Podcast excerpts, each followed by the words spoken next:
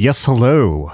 Welcome back to Ultraculture episode 125. That is 5 times 5 times 5. For people who care about that kind of thing, my guest today is Robert Rosenbaum, and we had an awesome conversation. He has a new book out on Zen called That Is Not Your Mind, Zen Reflections on the Shurangama Sutra. He is a lifelong meditator and neuroscientist, and yeah, we had a great time. Here's a little bit more about him. Robert Rosenbaum, PhD, began Zen practice in 1971. Between 1989 and 2010, he studied with his root teacher, Sojin Mel Weitzman. After receiving lay entrustment from Sojin, with encouragement, Bob established the Meadowmind Sangha in the Sierra foothills and participated as a founding member of the Lay Zen Teachers Association. He has taught at numerous sanghas in the United States, Australia, and Finland. In 2019, he received Denkai in Ordinary Mind Zen from Karen Trezano. Bob found a natural complement to Zen in the Taoist practice of Dian Wild Goose Qigong, as taught by Master Wei Lu in the lineage of Grandmaster Yang Meijun. In 1991, Master Lu authorized Bob as a teacher. At her request, he brought Dayan Qigong to numerous venues in the USA and around the world. He continues to teach masterclasses and train teachers at Wenwu School in El Cerrito. After receiving his PhD in clinical psychology in 1980, he divided his time between clinical neuropsychology, brief psychotherapy, and behavioral medicine. He was a Fulbright professor at the National Institute of Mental Health and Neurosciences in India. Working at Kaiser Permanente with his colleagues Moshi Talman and Michael Hoyt, he pioneered groundbreaking work on single-session psychotherapy. Working with colleagues in neurology and medicine, he innovated programs in mind-body medicine, including Qigong and meditation programs for patients with chronic pain. Super interesting guy, somebody who has, not only been a meditator for 50 years and deeply studied the spiritual side of things, but also neuropsychology and knows what's going on in the brain, or rather perhaps knows how little that we actually know about what's going on in the brain during meditation. All right, you are really going to enjoy this. But P.S., if you're interested in meditation, magic.me has a brand new course on meditation just out now. A new mega course, Mastering Meditation. The best, in my ever so humble opinion. I know I made it, but I will stand by this statement. The best class on meditation on the planet, at least on the internet. Outside of physical exercise and eating well, meditation is the one thing that you can do for yourself that will become an investment in every single area of your life. Whatever you do, it will make you better at what you do. It will improve your intelligence. It will improve the quality of your sleep. It will improve your mood, your relationships with important people in your life. It will improve your sex life by improving the quality of attention. It will even, as new science is beginning to show, potentially lengthen your lifespan, as it will actually lengthen your telomeres, your genetic markers of aging and your lifespan. Crazy stuff. If that's not an awesome sales pitch, I don't know what is. It will literally improve every single area of your life. And in addition to that, it will be more pleasurable and more fun than like 80% of the stuff that you're doing right now, like video games, drinking, whatever it is that you do to escape from reality. I guarantee you, meditation is not only better for you, it's a whole lot more fun and feels a lot better and is a whole lot more rewarding. You could be saving potentially hundreds of thousands of dollars over the years just cutting that stuff out and finding something even better. All right, it's at magic.me, Mastering Meditation, magick.me. Scroll down on the front page to the list of courses.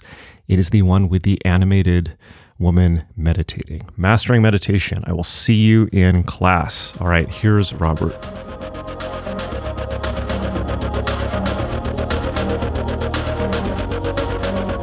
Good to meet you. Good to meet you as well. Thank you for being on the show. You have a new book out. Why don't we just start off by telling us about your new book and who you are? Okay, my name's Bob Rosenbaum. Who am I? Oh my goodness. Josh told me that we'd have a freewheeling conversation, so Actually, when I thought of free-wheeling conversations, I thought of a verse from the Tao Te Ching, which is 30 spokes project from a hub. The center is empty, so the wheel can turn. Uh-huh. I love that quote. And when you ask me, who am I sometimes have started off various presentations with that question. And I've tried having a clip from Jean Valjean singing in Les Mis. And I've tried using a cartoon with this bunch of penguins, with one penguin jumping up saying, I've got to be me. I've got to be me. Who am I? My name's Bob Rosenbaum. I am a 72-year-old person living in Sacramento, worked a long time as a psychotherapist, neuropsychologist. I've been meditating for 50 years or so. I'm a Zen teacher and a teacher of Dayan Qigong. That's Wild Goose Qigong, which is a Taoist practice, which goes back about 2,000 years or so. So mind, body, the universe, I've kind of been interested in such it's an interesting topic, right? So have you been a Zen meditator the entire time for 50 years? Or have you hopped around? Wow, okay.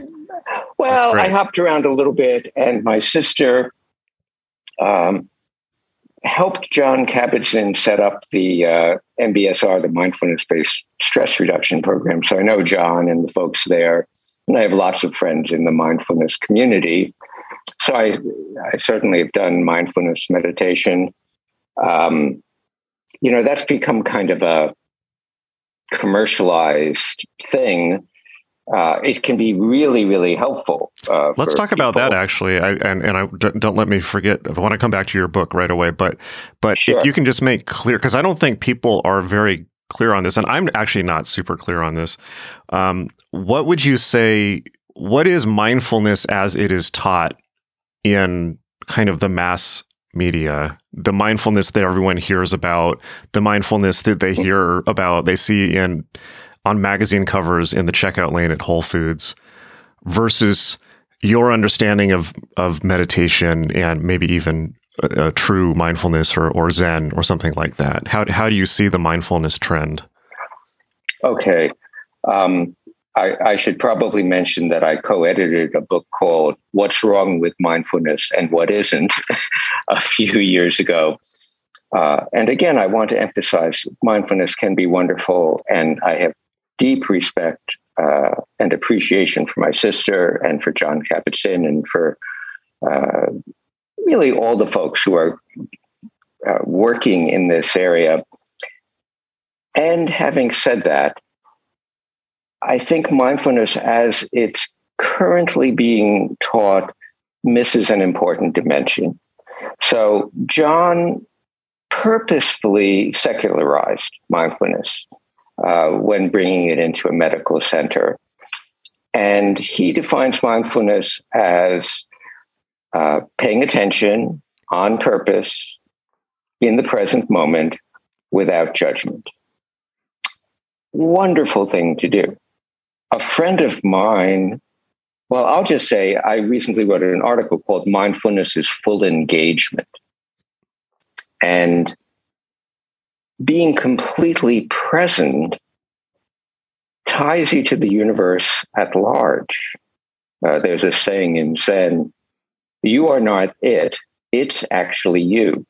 And the way mindfulness can be taught is, okay, this is basically a method of relaxation and breathing and clearing your mind so that you can be attentive. But as I point out in my book, that is not your mind. Everyone talks about mindfulness, but what's this mind that we're talking about? It's not my mind or your mind. It's the basis of living and dying, scratching your head and laughing. being miserable with a cold and having your nose run and being in the heights of ecstasy. It doesn't exclude or include anything. It's not a special state. And when you teach mindfulness without the wider dimension, it becomes a method of controlling experience. And really, mindfulness, as it's taught in Buddhism, is a way of becoming aware of how limited our awareness is, and then saying, well, you know, if I'm not my thoughts, and I'm not, because thoughts are just thoughts, and if I'm not my senses, because senses are just senses, well, as you started off saying, who am I? What am I? What's going on here? The many people who teach mindfulness start with the first section of what's called the Satipatthana Sutra, the Buddhist Sutra on mindfulness. And it's great. It says, pay attention to your breath, pay attention to what you're doing, be mindful of the thoughts within the thoughts. But then the next section is, okay, now you've done that. Now go out into a graveyard and sit by a rotting corpse and think, oh. Yes. I've done a lot of that in India, and I highly recommend it. I think that would be a good corporate retreat for yes, corporate. Exactly. Yes. Yes, indeed. Oh, so I you know, talking about India, I was very fortunate to go to India. Oh gosh, it's a while ago now. It's 30 years ago now. It was about 1988. I was on a Fulbright teaching at the National Institute of Mental Health and Neuroscience. And I learned so much there. So I got to the Institute, and I was scheduled to meet with Prabhu for my first discussion with him of what I do. He was the head of the department. And I was supposed to meet with him at 10. I got there about 10 of 10, and his door was closed, and it had a sign on it saying, please do not knock. So, of course, I sat down. I figured he's busy. I waited. 10 o'clock, 10:10, somewhere around 10:15, someone rushed into his office without knocking, door closed. I figured, oh, there's some emergency going on. Somewhere around 10:30, I'm sitting there going, oh, well, this is India. Just get used to people not being on time. That's okay, Bob, you know. Somewhere around 10:30, 10:35, Prabhu came out chatting with this fellow. And he looked at me. He said, oh, Bob, you're here. I said, yeah. He said, how long have you been here? I said, I got here about 10 of 10. He said, you've been sitting here all that time. Well, why? Well, I said, your door was closed and it said, please do not knock. And he looked at me like something was wrong with me. And he said, yes, that sign means just come in. Don't knock, just walk in. And that's when I started to learn that relationships can be as or more important than the scheduled, this is what we're going to accomplish at this place at this time. I remember in all my usual way that we go about business. I remember in all my time in India, we always call that IST, Indian Standard Time. Things right. are going to happen when they're going to happen. Right. But they always seem to happen at the right time. And when I was in India, cell phones hadn't really come in yet. And so phones were unreliable. So it was kind of expected that if you wanted to meet with a friend, you'd just go over to their house, and whatever they were doing, they would stop what they were doing and visit with you. Or they would say, oh, I'm doing such and such, come join me. And this extended actually to therapy sessions at the National Institute, where I'd be meeting with a client and another doctor would come in and say, Dr. Rosenbaum, I'm currently meeting with a client next door and such is happening and I'd like your ideas. And I'm meeting with a client and I'm going, I'm meeting with a client, I'm meeting. And my fellow doctor would turn to my client and say, "Oh, you're here too. Well, I'd like your opinion on what shall we do with the person next?" And this idea of I am the person in this room behind a closed door who exists apart from my interactions with others. It didn't exist. It was nonsense. We are only all of our interactions, and so you know the title of my book, "That Is Not Your Mind," sort of alludes to the fact that people think they have a mind, and then they have to control it, and that is the source of a lot of suffering. Yeah, a huge amount of suffering. And it seems to me that the way that mindfulness has been adopted, particularly in Silicon Valley or corporate America, is as a technique of control. It's kind of like, well, be mindful on your work. Definitely don't be mindful of the broader universe and go wandering off the job. You know, like that's not productive. So that's right. There's a great blogger that I have followed for a long time named David Chapman, who has a phrase that he says consensus Buddhism. And he says that, which is great. And he says, that's a great phrase. Oh yeah, no, he's great. I've tried to get him on the podcast a lot, but he always refuses because he's very insular, I think. But what he means by this is he kind of says that there were a series of political and marketing decisions made by Buddhism in America to get it accepted and more popular. And to be fair, that has been a remarkable success. I mean, the extent to which Buddhism is now accepted in America, it's not seen as weird. It's seen as something admirable. It's seen as something that everyone says, oh, I wish I would do that if I had time. But, you know, they have no negative thoughts about it. But what David Chapman said is that, you know, in order to do that, they sanitized it and left out all the fun stuff and in fact, left out the real tradition. So, I agree. And my experience in working in clinics, because as a neuropsychologist, I often worked with people who had pretty serious illnesses, things they were not going to get better from. And chronic pain, Huntington's disease, multiple sclerosis, seizure disorders, things like that. And once they had gotten to the point of, okay, now I can be with this and not be frantically running around, and I can be aware of, okay, this is what's going on. The next phase of awareness was, but I don't like it. And there's this sort of idea of, well, if you can control it and be really aware of it, everything will be hunky-dory. And it's not a lot of the time. And then what?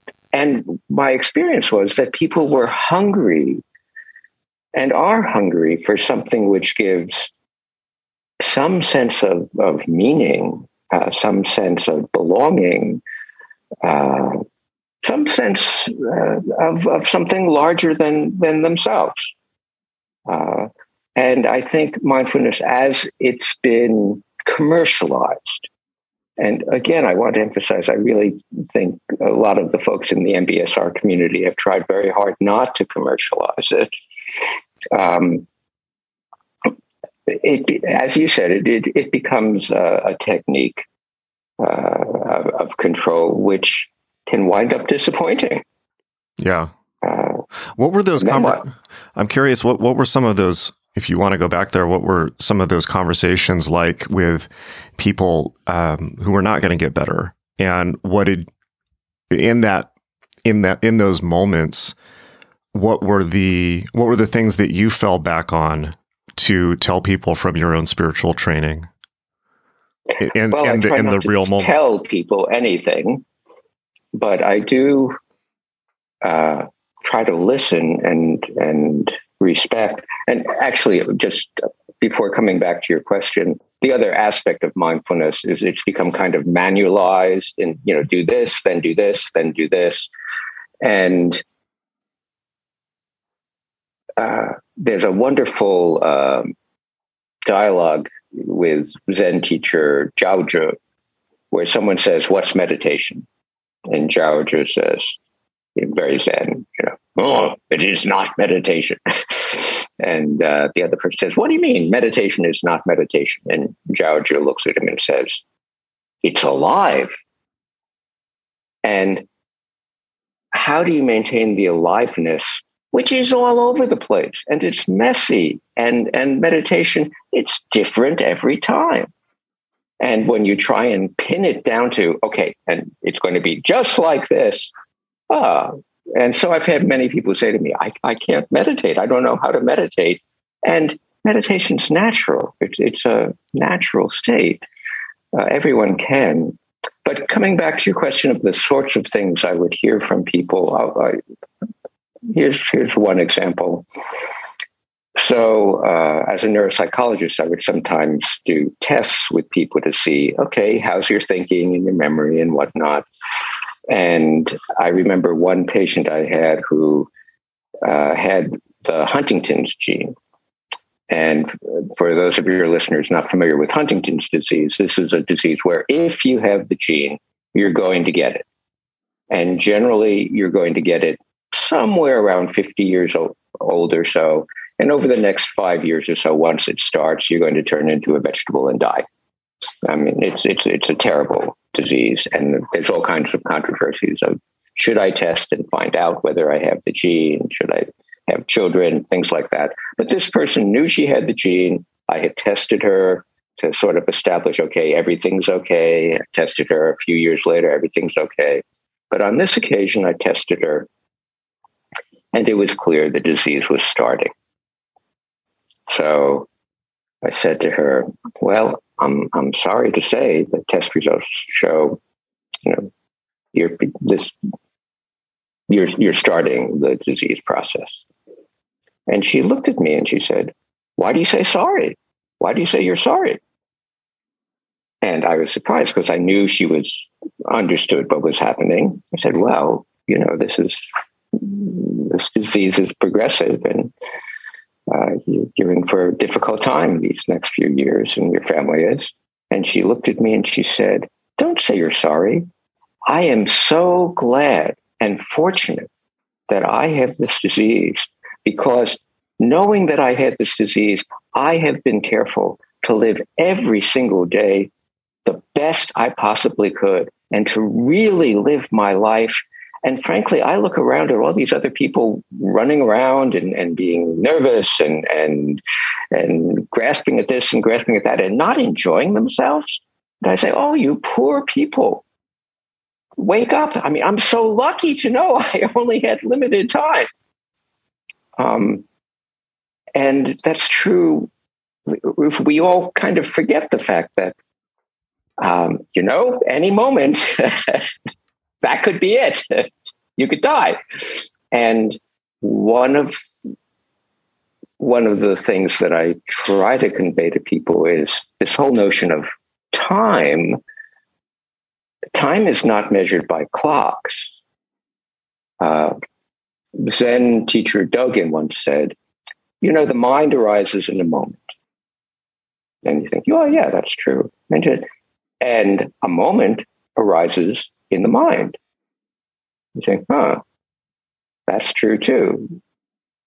What does that mean? To which Dogen says, this is the understanding that yourself is time. And you sort of hear that and you go, oh, that's another weird Zen-y thing. But I think to rephrase it, the way I rephrase it is, you are the time of your life. That's who we are. We're the way that our time unfolds. And if you ever feel like time is not your own, something's wrong. Mm. What do you mean by every moment is your moment? What do you mean by time is not your own? What would an example be? where you feel like, okay, I have to go pick up my kids from the soccer game, but I don't really want to do it but I have to do it because it's their time now. Or I have to work for my employer and he's paying attention to my time down to the 6-minute mark, but it's, I'm putting in my time for them, but it's not my time. Well, whose time is it? I mean, I think part of the violence and illness in our society is this feeling that we've lost control of our lives, which is, I mean, it's ultimately not true. Why do you think that is? And do you think that's a new feeling that people have, or has it always been that way? I don't think it's always been that way. You can go back to the Greeks, and there's a Greek poet who says something like, a pox on the person who invented water clocks. I mean, before then, I ate when I was hungry, and I slept when I felt like sleeping, and now I have to wait until the water clock says it's time to eat. So it has been for a long time. But just to give an example, the Romans dealt with time by saying, okay, let's figure out how much darkness there's going to be today. Let's figure out how much daylight there's going to be today. Okay, we're going to divide the daylight into 12 hours, and we're going to divide the darkness into 12 hours, and those will be the hours for today. So every day, hours were a different length. Wow. And their empire functioned pretty well that way, And when you think about it, that's a pretty good way of doing things, to have longer daylight hours during the summer and shorter daylight hours during the winter so that people can rest more. And it would keep you in contact with the actual process of the day rather than it being an abstraction.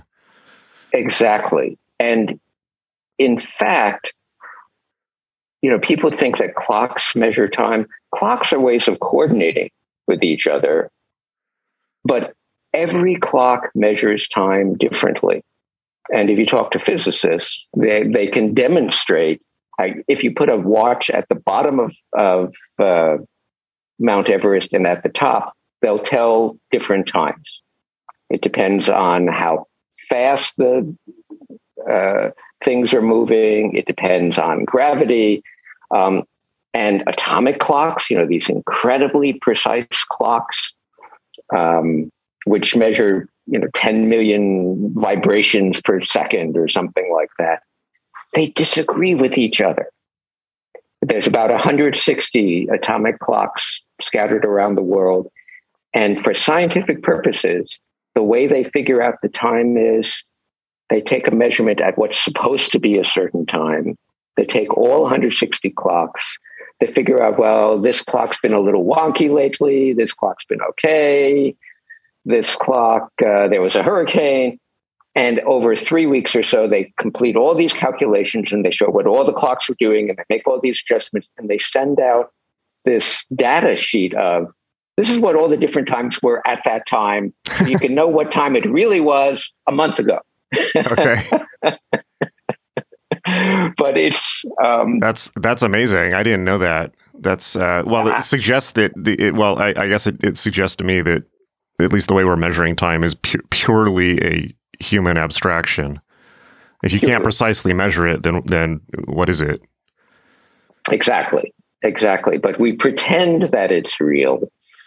And then people have to be productive in a certain amount of time, which is kind of nuts. And,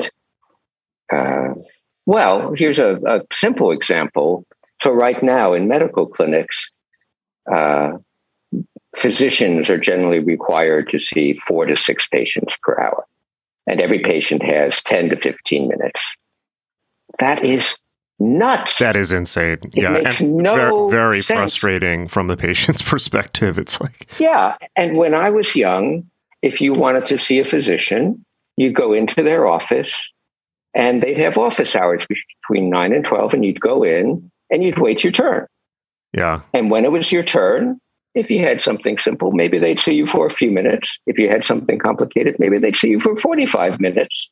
They did what was necessary. And nobody complained. And so it's not like the system has to be 15 minutes for everyone. It didn't used to be that way as little as 40, 50 years ago. But now we've gotten into this productivity paradigm, which is driving people crazy and frankly, making them ill. Yeah. I've always found that extremely frustrating. And particularly when you think of the hoops that people have to jump through just to get in front of a doctor with scheduling and insurance and bills. And it's madness. And also when you hear about how doctors and nurses, and particularly doctors, have to drive themselves into the ground doing that, taking stimulants and trying to make up their student debt in this productivity mindset, and how a lot of them just break down and become drug addicts. It's just madness. Yes. My brother-in-law was a physician. He's retired now. He worked for the same HMO for 25, 30 years. And maybe 3 or 4 years before he was going to retire, the administrators took him aside and said, Dr. L, you've been seeing 3 to 4 patients per hour. And he said, yeah. And they said, well, the average here is 4 to 6 patients. And he said, yes, well, I've been here for 25 years. And so most of my patient panel is elderly and they're complicated and they take a while. They said, oh, we understand that. So we're going to give you a choice. You can either see 4 to 6 patients per hour and continue at your current pay, or you can take a pay cut and continue what you're doing. And I take my hat off to him. He said, I'll take the pay cut. Wow. Because I can't do a good job this way. Well, maybe this is a good hopping off point, because one thing that I really wanted to talk to you about is, just because we were talking about the medical profession, is your work in neuroscience and how that has, I'm particularly interested in how that's informed your understanding of what's actually happening in the brain scientifically during meditative and, bliss states and things like that. Sure. So I was not originally planning to be a neuroscientist, but when I did my internship back in the mid-70s, I happened to wind up at the Boston VA, where all the great neuroscientists of the world were there at that time. And they basically showed me that some of the wonders of, hey, this brain and what's going on in the brain can actually affect how you feel and think, and some of these psychiatric issues and feeling issues are brain issues. So that was very helpful. And as I continued in the field, I began to be aware of its limitations. So what's happening in the brain is very, very important. And the brain is not the mind. So when I've worked a lot with chronic pain patients, and the neurology of pain, it's really important to know the neurology of pain. So it turns out a lot of patients who have pains in their organs and their viscera, or who have chronic pain, the pain sort of moves around into different parts of their body. And that's because certain pain fibers don't give you good information about where the pain is. They basically say, something not good is happening here, deal with it. Other pain fibers tell you what kind of pain it is and where it is and whatnot. But the ones in the viscera don't tell you much. So a lot of patients, almost every chronic pain patient who's had pain which wanders around has had the experience of going into a physician saying, well, my pain used to be on that side, but now it's over here. And the physician says, it's all in your mind. It's psychiatric. And they just don't understand the neurology. A lot of physicians, unfortunately, are not trained in this. So we need to know the neurology.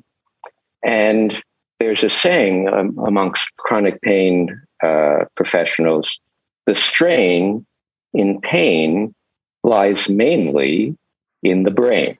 I actually sing it sometimes. The strain in pain lies mainly in the brain. But I like to modify that and say, yeah, that's true. But the mind, pain's bind, unwinds when mind becomes more kind. And kindness, sure, there's various chemicals which float around in the brain when you're being kind. But when you're being kind, it could be many different sets of chemicals. It could be many different patterns of neuronal discharges. And so one of my friends who's the head of research at a certain kind of brain science at UCSF, when I was still into, and meditation and the brain. And he said, a lot of people are interested in finding out that the brain changes, when you meditate. And my friend looked at me and said, what's the big deal? Your brain changes whatever you're doing all the time. Wow. And it's true. And there's one study I like to cite where there's a great study of mindfulness where they show structural brain changes with, just a few sessions of meditation for 20 minutes each. The thing is, they did a comparison group where they did just a few sessions of 20 minutes each, which got the same brain changes from 20 minutes in a tanning salon. Okay. It was the same brain changes? Same brain changes. Okay. And so do you think that was just from relaxing? Well, yes. A lot of it's just from relaxing. And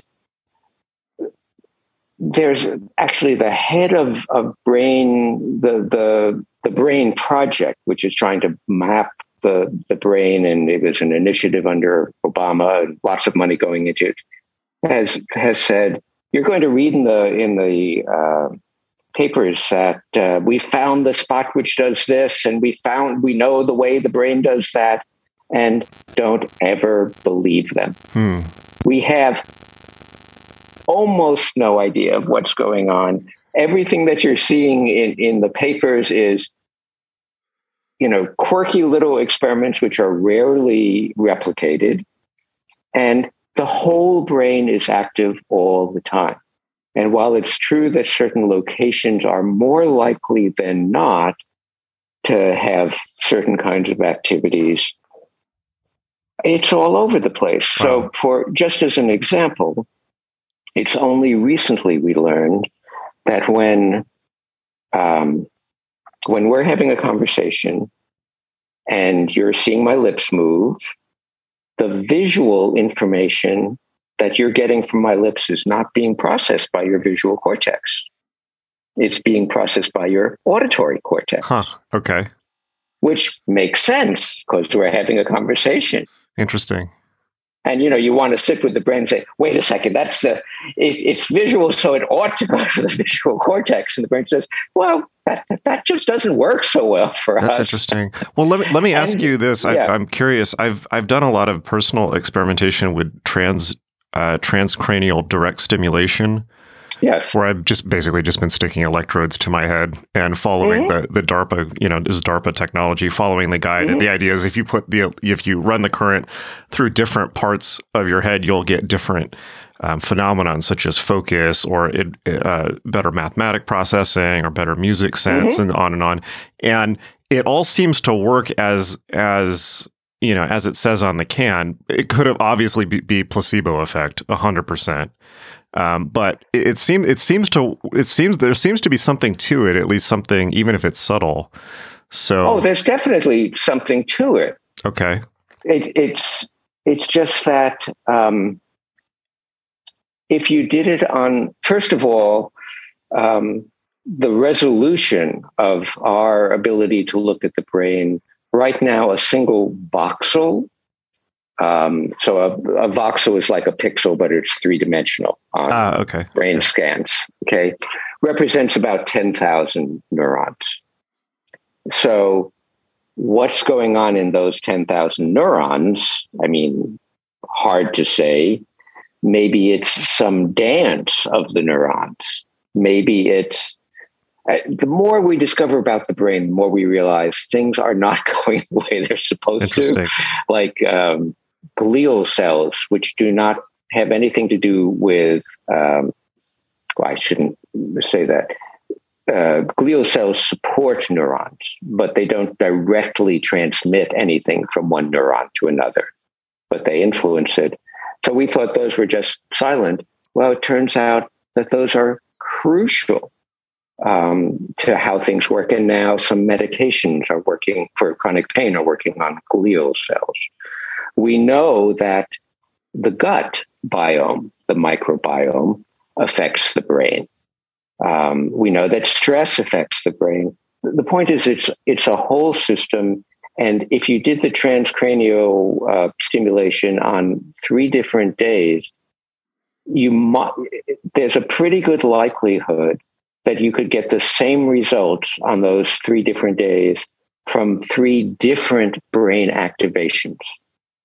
Slightly different, mind you. I mean, they're not going to be wildly different, like, you know, instead of a frontotemporal connection, it's suddenly going to be a back of the brain connection. So you mean different positions of the electrodes? Different positions of the electrodes, different firings of the neurons. So that, for example, well, it's been some time now, but a while ago, there was a study where they stimulated a single neuron and a patient undergoing brain surgery, and the patient saw the face of Jennifer Aniston. You know? I want that neuron. right. On a regular basis. So there was this, all this, you know, to do about, we found the Jennifer Aniston neuron. We obviously have a neuron for everything. Having been a teenager in the 90s, I probably have a few of those. Right. What they didn't say is, if you stimulated that neuron another time, you might get the face of another person. If you stimulated that single neuron another time, you might get a feeling and not a face. And if you stimulated a different neuron, you might get the face of Jennifer Aniston. So the brain isn't locked down. Well, that sounds like there's no causal connection then. Well, we don't know what the causal connections are. The current theories, there's debate in this field, and you'll certainly find neuroscientists who are saying we're finding this place and do this. But I'd say the trend in the field is towards saying neurons are complex systems. They're constantly shifting and changing, like the weather and the climate. And basically, when we have a memory, we create the memory. When we have a feeling, we create the feeling, and the brain organization is different each time.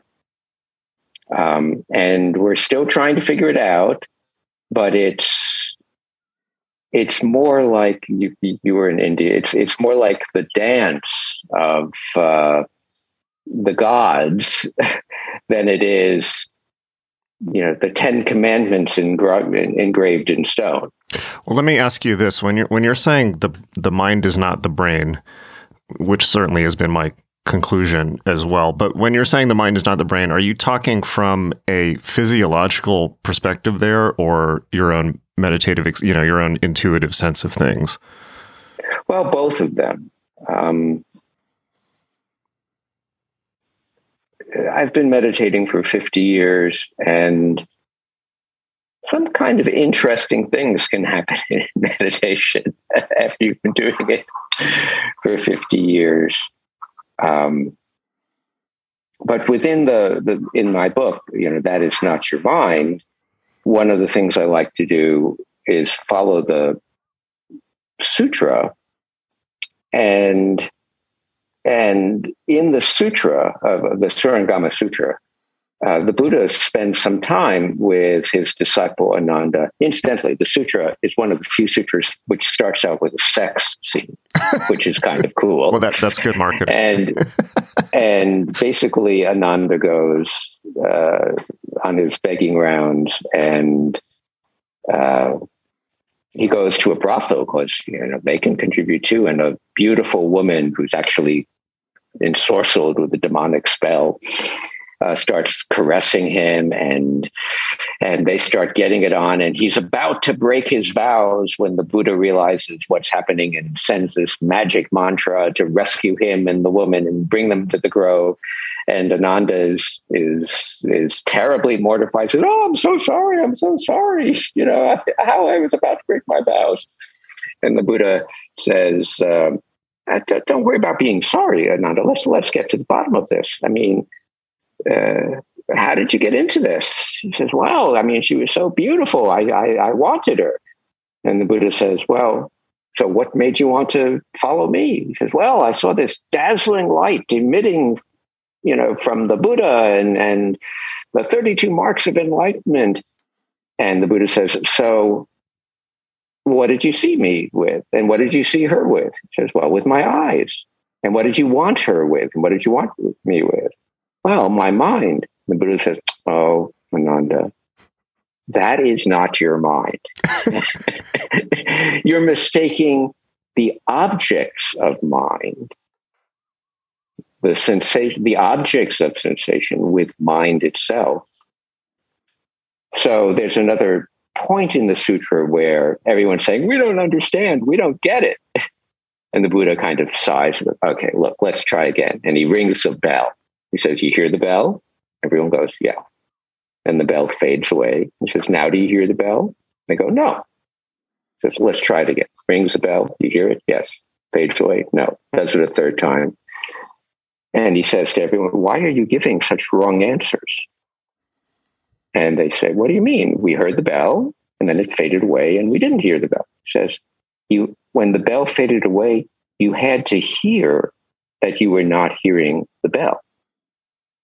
Your mind includes everything you're not experiencing and sensing, as well as everything that you are, which when you stop and think about it, it's like, oh, so everything I'm not aware of is part of the mind as well. That's a different view of mind. This is getting into deeper waters, but great. This is part of what's called mind-only school of Buddhism, but it's an incorrect or misleading idea. It's not that everything is the mind; it's that there are no things which stay put. That everything's fluid and constantly changing, and it's that total happening, which, for lack of a better word, we call mind, in which we're part of. And so it's experiencing the connected, ever-flowing vibrancy of that, which is mind. What if you and I talking right now, that the words which pass within us are, we're each a neuron in the great brain of the universe, and the words which are passing between you and I are the neurotransmitters. As long as I get to be next to the Jennifer Aniston neuron, then I'm... That's right. Exactly. I'm quite happy with being minuscule. That's right. Well... being completely minuscule and completely beyond measurement. Yeah. I've often thought that, recently I've been thinking that Buddhism basically is just a technology for orienting to time, to dealing with the fact that it's constant, you know, we're in time and we can't fix it in place, yeah. Which is what obviously the source of all of our suffering is trying to get. All of our suffering is trying to get things to stop changing. Yes. But you can't. And it's not possible. So yeah, your mind has to accept that. Yes. Nobody really knows what time is. Nobody really knows what space is. I mean, the physicists really debate about this, and it's not clear.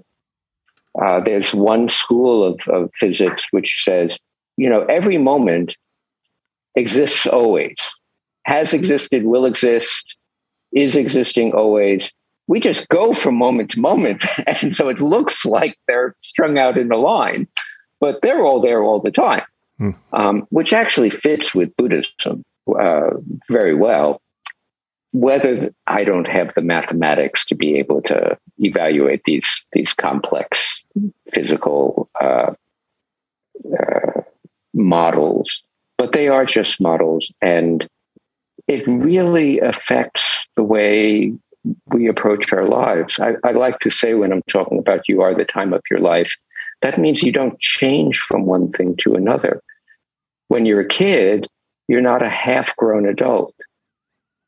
When you're 72, like I am, you're not a decayed adult. You are who you are, who you are. But our society likes to kind of push people into thinking, oh, well, I've got a ways to go, or, well, you know, not much time left. I don't know when I'll die, but I know I have my whole life ahead of me. Well, on that note, talk about liberation, because if I'm correct, so you focused in your book on the Shurangama Sutra, but you talk a lot about being liberated through your sensory life. And so yes. I'm curious why you chose this sutra in particular and what the prescription for liberation is. A prescription for liberation. Appreciate every moment. It's really that simple. That takes a little training, though. And it what attracted me to this sutra is because it deals with sensory and perceptual phenomena, and as a neuropsychologist, I'm attracted to it. And I loved the fact that it started with sex. Yes. Which very attention has been a problem in Buddhism. How so? In terms of... How so? Well, because Buddhism came to us from a monastic model, where basically...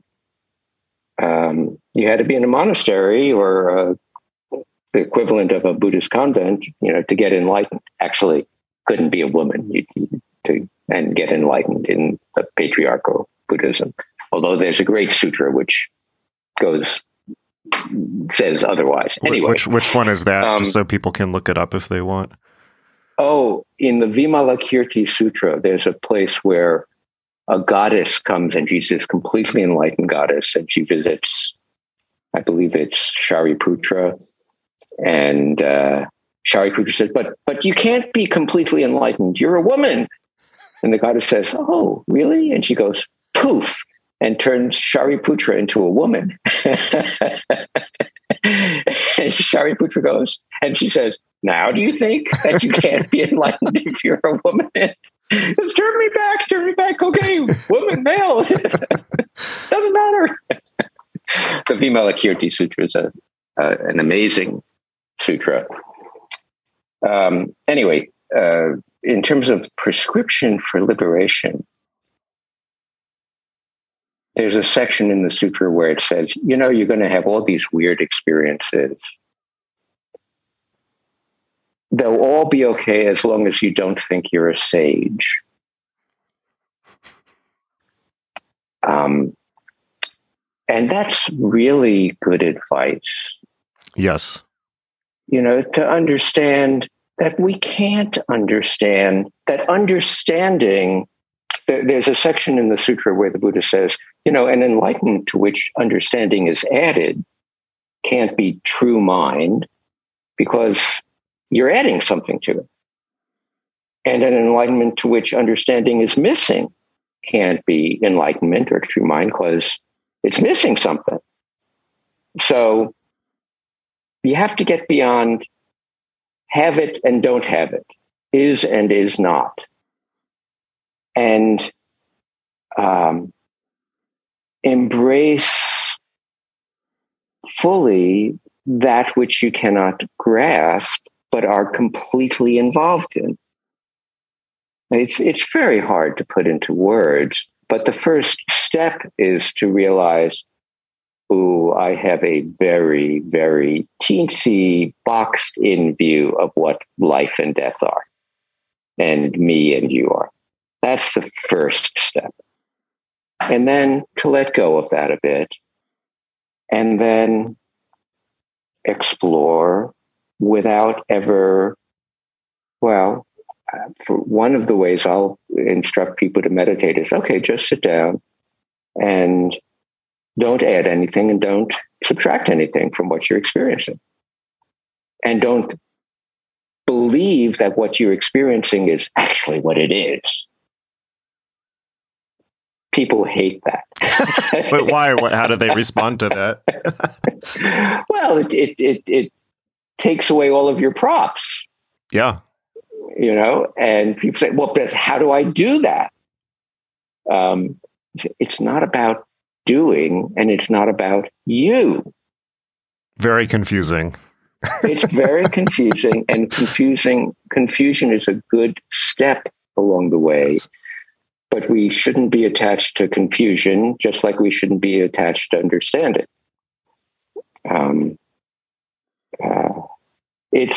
So here's a good exercise for liberation. I always enjoy this one. Whenever I wake up in the morning, I kind of rub my eyes and look around and I go, how did that happen? How did I wake up? And I kind of try to feel my way into that. And it's like, ooh, And that's going on all the time. You know, that the cells in our body are waking up and going to sleep. You can ask yourself as you go to sleep, how is this happening?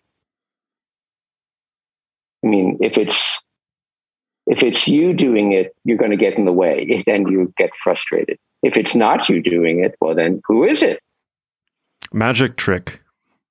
Yeah. Well, that's actually, you just summarized the Shurangama Sutra in a way. You know, everything that you think and feel, it's kind of a magic trick. So approaching it with a sense of wonder and awe and delight, even when you're feeling bad, is very helpful. It's not so easy when you're feeling pain and feeling upset to go, oh, this is kind of cool. But you can train yourself to do it. Yeah, you mentioned earlier, you said, you know, it requires training, and there was, I at least perceived a bit of an exasperated edge to that. But actually, I really like the fact that it is trainable, because that means it's not, you know, I think a lot of people approach spirituality with the special person syndrome. Like the idea that either I'm a spiritual person or I'm not, right. And they approach everything as either I'm good at this or not. And if somebody tries right. it and they don't immediately get the result, and they're like, well, I'm not good at this. And then they go to the next thing. So right. I really like to approach spirituality like physical exercise. I mean, if you can train it, yeah, then it's doable. Then it's, you know, it's just a question of putting the effort in. And that I think actually is very, very liberating for people to realize. It's just, well, you just need to kind of like practice it. Yes, that's why, you know, in Zen, we emphasize practice. Practice and realization, same thing. And physical exercise is a good example. It's one of the reasons I teach Qigong and have a physical practice. You can train and train and train, and on a certain day, everything comes together and it's wonderful and it's just effortless. And the next day you go, okay, wow, that was really cool. I'm going to do that again. And it's awful. You know? Nothing works. And if you don't train, you're never going to get anywhere as close. I mean, you'll never have the opportunity to experience these ups and downs. If you do train, sometimes the magic happens. Actually, always the magic happens, but it doesn't always happen the way we want it to happen. Yeah, that's really important, I think, for people to... That's something that Buddhism is super good at communicating. It's just don't get hung up on the results, because you don't really know why they're happening, and they may never happen again. And in terms of the magic always happening, I think that for me, at least in my life, one really clear way to think about that, even without spiritual terms, in terms of being grateful for your experience, even when it's really bad, is just to think, well, at least I'm alive. Yes. You know, it's like like every day above ground is a good day. You know, it's like that'll shift my consciousness real quick. Yes, and I was teaching Qigong one day, and I was teaching a particularly difficult movement, and my teacher happened to be walking through the room while I was teaching the class. And she heard me say, so I've been doing this 15 years or so, and I figure another 5, maybe 10 years, and maybe I'll kind of have it. And my teacher stopped and said, oh, Bob, no, not another 5 or 10 years. And she paused and smiled, and she said, whole life, Bob, whole life. And I'm so grateful to have her and her husband as teachers. Her husband was a master calligrapher, and with his calligraphy in museums around the world. And he wrote, when he was 90 years old, he wrote for one of his books. So I started learning calligraphy when I was 6. When I was 70, my brush started to obey my intention. When I was 80, I started to see how the round and the square are basically the same thing. And now that I'm 90, I see there's so much more to learn. That's great. And I can honestly say every time I sit down to meditation and every time I do Qigong, something different opens up. And it's amazing. It's literally inexhaustible, which is wonderful. Yeah, which doesn't mean I don't get exhausted, because I do. Right. And it always seems to get deeper in my perspective. Yes. Yeah, it's phenomenal. This has been an awesome conversation. I'd love to have another conversation. For now, where can people find your book? Thank you for asking. I tend to forget such things. My book's available on Amazon and on Shambhala website. Just Google That Is Not Your Mind. For my website, you can either Google Zen Qigong, that's ZENQIGONG.com, or Meadowmind, MEADOW, like the Meadowmind.net. I just like somehow I love hiking and mountain meadows. So the mind as a meadow, Meadowmind, I like putting that on my website. That's great. Okay. Well, let me end with an important and possibly controversial question. Oh, okay. Which is the first part is for people who are want to begin meditating, what would you suggest the best course of action would be? And the second part of that is, do you think that people should get hung up on what school of meditation to follow? That's the controversial bit. I do have opinions about that, but well, in terms of getting hung up on what school, you should try it. Try a school. See how it works for you. I mean, give it at least, a month or two or three. If it doesn't feel like something's in alignment, I mean, I'm not talking about feeling difficult. I'm feeling like something, this is right. Trust yourself and look for a different approach. There's no one approach has a monopoly. Actually, in the Shurangama Sutra, there's a section where 25 sages talk about, I did it this way. No, I did it this way. In terms of what to do, the first thing to do is set aside a place and time. Because nothing happens till you do that. You may need to talk with people in your family about, during this 10 minutes, I'm not answering the phone. You knock on the door. I mean, you smell smoke and see flames. You interrupt it. But just getting 10 minutes uninterrupted is key. And then you really don't have to do anything, but pick up any book on meditation and follow the breath or count the breath, or relax. But basically spend 10 minutes, and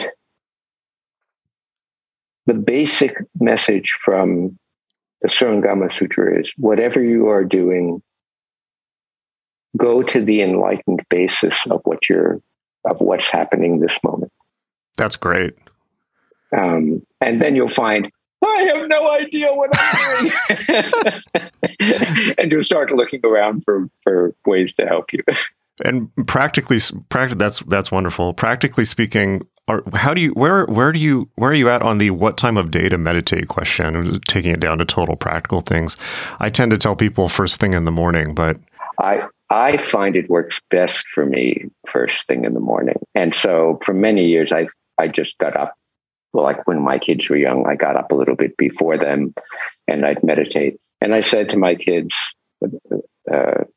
you can come in if you want, but I'm not going to talk or move or do anything. And one of my daughters would occasionally come in and sit with me. And the other daughter came in once, sat down for about a minute, said, "This is stupid." Got up and didn't resume meditating for 30 years. Very funny. But if I may offer one other piece of suggestion, the Dalai Lama has said his practice is kindness. Sit down for 10 minutes and just be kind, or just look for compassion, knowing that compassion's not a feeling that you have to generate. Compassion is in the air we breathe, all around us. So contact or touch or find, look for, reach for compassion and kindness. And that's a really good way to start and to continue. And you'll probably experience some difficulties along the way. And those difficulties will help you learn how to stay in touch with compassion and kindness when you and others most need it. It's kind of simple. Yeah. Doesn't mean it's easy, but it's basically simple and just natural. Wonderful. That's probably a good place to end on. Thank you very much for being on the show, and I really appreciate your time.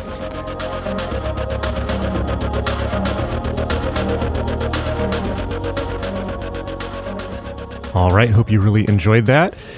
Make sure to meet us in our new Mastering Meditation class at magic.me, magick.me. Not only the greatest magic.me course yet, but also the greatest meditation course on the planet, at least the internet part of the planet. I will see you there. Magic.me, Mastering Meditation. Scroll down to the course list on the front page of the site. It is right there. See you in class.